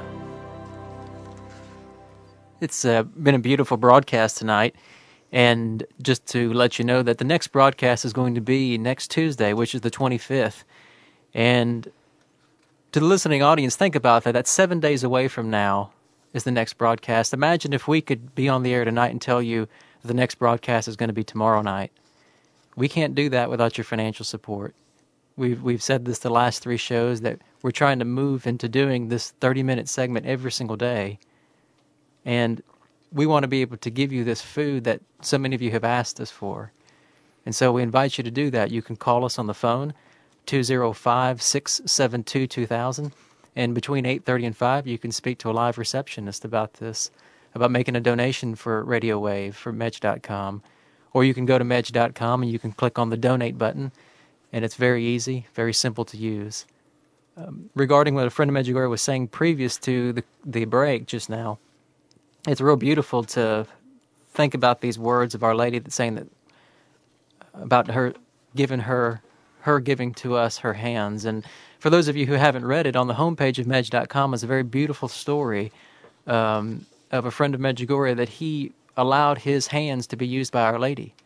And you can see it right there, right below the headline. It's a current events article, and you can read that story of just a week ago, from just 1 week ago, this beautiful story. And so many have written us back and just says, wow, how beautiful of a story, how incredible this was. And this was from him allowing Our Lady to place her hands into his, for him to take her hands. And so for those of you who haven't read that article, we invite you to go back and to read that. Well, we have many things still you could say about this message. Of course, we're closing out this program in a few minutes, but we have to really seriously evaluate our life and the future. And we have to reconcile the fact that if Our Lady's coming the way she's coming, and the direction of the world and so many things she's contradicting, that those things won't hold up and won't last. No matter how solid things look, no matter how strong things appear in society or weak, Our Lady's come to restructure the world, restructure society. How can I say that with authority? Well, just one message. She says, you've built a whole new world without God as if you were your own creator. This is paraphrasing some of her words. But that means that if she says that, we often see she says a statement and we follow the statement and we accept that truth. But we don't see the opposite side of that, though. We always say, look at the other side of the coin with that. If she's coming, that means she's changing it. To have a world that's built on God, to have a society structured, and a society recognizing the Creator. And it's interesting, one of the things she refers to God often, or rather not necessarily so often, but many, many times, is God the Creator. She's reminding us of that because we have forgotten that.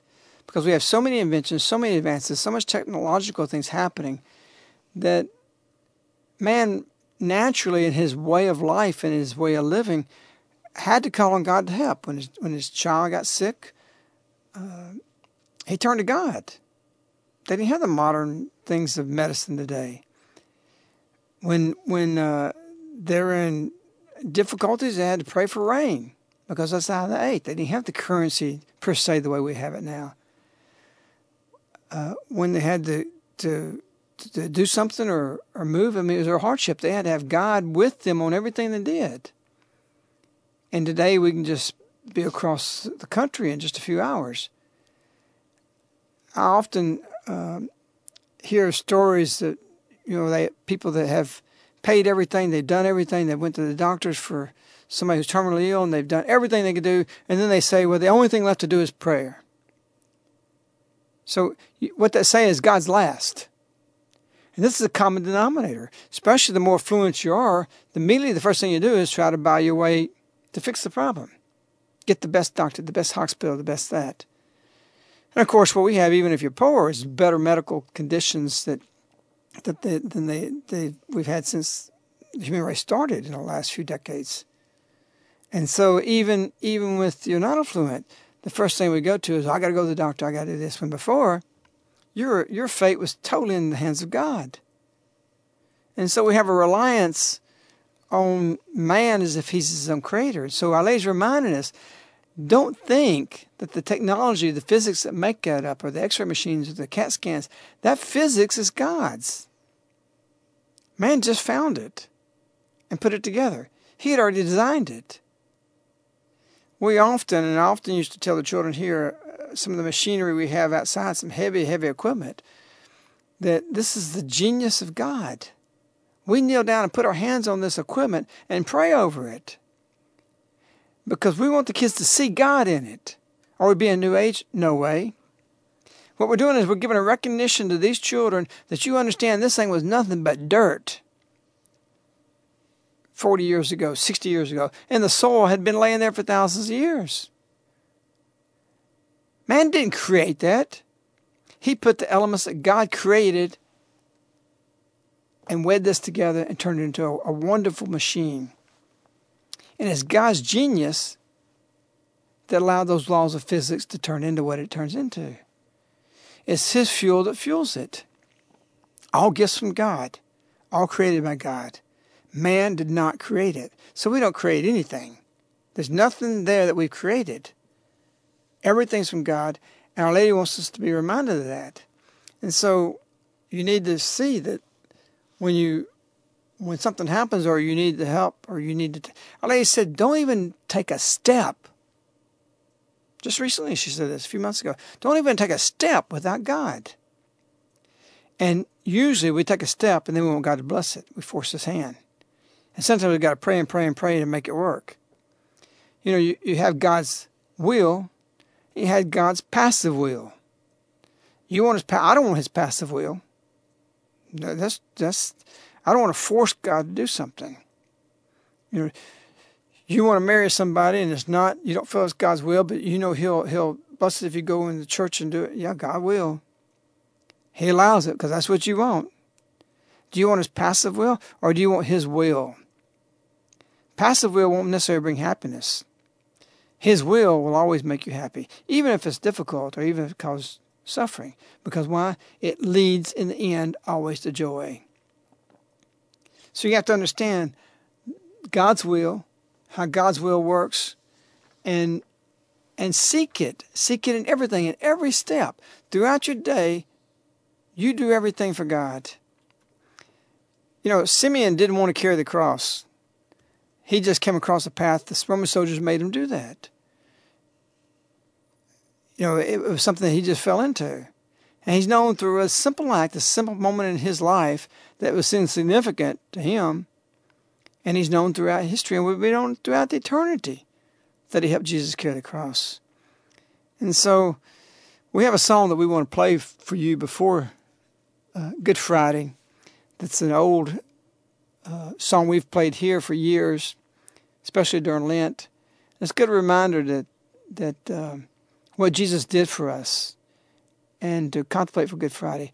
I recommend very strongly people be reading When Man God, especially the part about the death of Jesus on the cross. I read it today, this morning, early. And I've read it many, many times, but it always means something. It always has some effect. And so this is Holy Week. This is a time we should be contemplating Jesus and his way, and we should be looking toward him. The time had come to sacrifice again. My two small sons, they walk beside me on the road. The reason that they came was to watch the Lamb. Daddy, Daddy, what will we see there? There's so much that we don't understand. So I told them of Moses and Father Abraham. And then I said, dear children, watch the Lamb.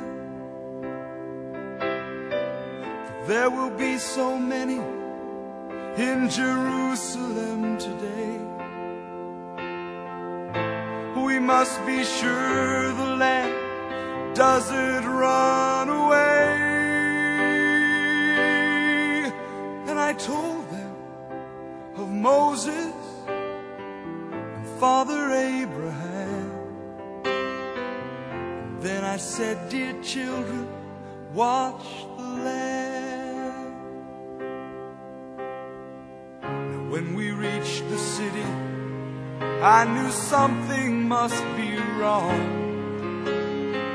There were no joyful worshipers, no joyful worship songs. I stood there with my children in the midst of angry men. Then I heard the crowd cry out.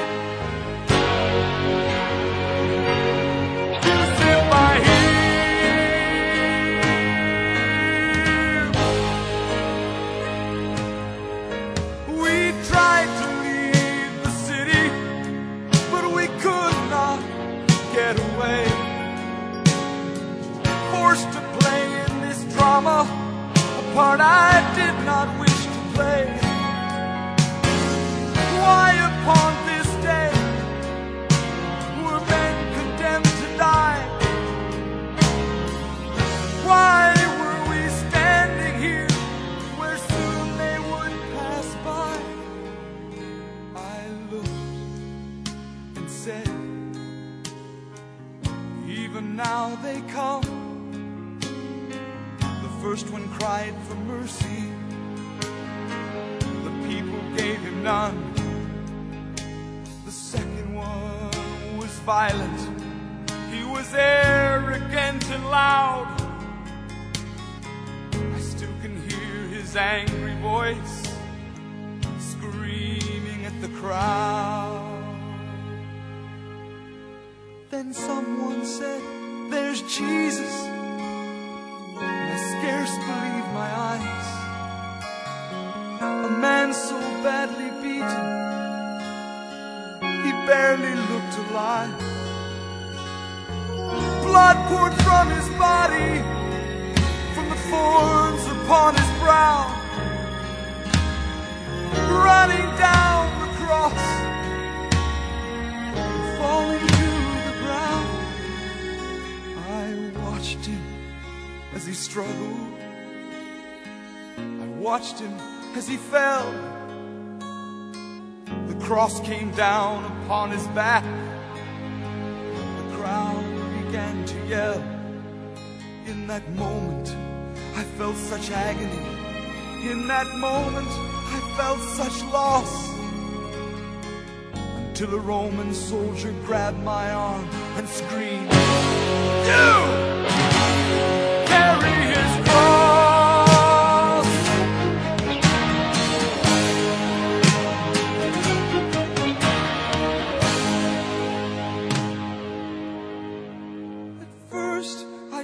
To resist him, then his hand reached for his sword, and so I knelt and took the cross from the Lord. I placed it on my shoulder and started down the street. The blood that he'd been shedding was running down my cheek. They led us to Golgotha. They drove nails deep in his feet and hands. And yet upon the cross I heard him pray, "Father, forgive them." Oh, never have I seen such love in any other eyes. Into thy hands I commit my spirit, he prayed, and then he died. I stood for what seemed like years. I'd lost all sense of time, until I felt two tiny hands holding tight to mine. My children stood there weeping. I heard the oldest say, "Father, please forgive us." The lamb ran away.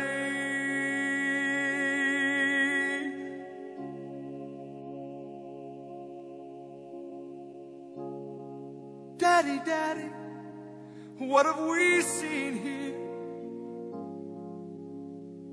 There's so much we don't understand. So I took them in my arms, and we turned and faced the cross. Then I said, "Dear children, watch the Lamb."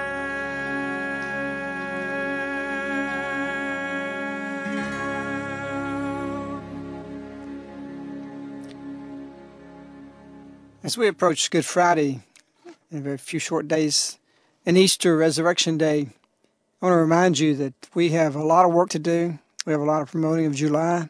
Something as simple as one little flyer sending back a church may save somebody's life for eternity. I know there was one call that came in today that, or a couple of days ago, to Joan, and she said that it was a man that was here 2005 had decided to walk out on his marriage. He was finished with it. He called up, he says, literally, being there saved my marriage, saved my life. I'm happily married now. And this is a common thing. And one little flyer. We're printing this week thousands of brochures, thousands of flyers. We got radio spots. We got posters. All this will be ready probably toward the end of the week or the beginning of next week. And this stuff is made available to you free. We only ask you to help pay for the postage and the handling of shipping it to you. You can do so much. Take them to your church. Take them to college campuses. If you live near a college, blanket the whole college. Ask us for 1,000 flyers. We'll send them to you. One flyer. And the way we design them, it sparks interest. We had somebody call this week wants to bring 30 people. Several people called this week and bringing buses of people. All you have to do is get them here. Our Lady will do the rest. But one little flyer can do it. We're producing this for you. We've designed it. We've laid it out. And it's ready to go. Call us and order that. The other thing I want to remind you of about Caritas' future, we have some critical things concerning our future. It's called the Serious Announcement. If you haven't received one, call. We'll send it to you free as a packet. Very, very important. It depends on you for what we'll do in the future, or if we'll even be here in the future. So we ask that you call about that and also become a promoter of July. It's never been so simple to bring somebody to conversion. And the environment we set up here is we let Our Lady be free to convert people. We don't do anything. It's all by her, and she'll do it. So as we end our program tonight, we'd like to tell you and remind you of the message today, that you find your little corner room, and remember that it's like the sun shining when the rain is pouring down. It's like the soul is flying, though your feet are on the ground. So take this heart of mine. There's no doubt that you're in better hands now. Consecrate yourself in prayer tonight. Bring your hands to Our Lady. Take her hands, receive them. And tonight as we end our show, we want with all our heart this Holy Week to wish you, Our Lady, good night, and we love you.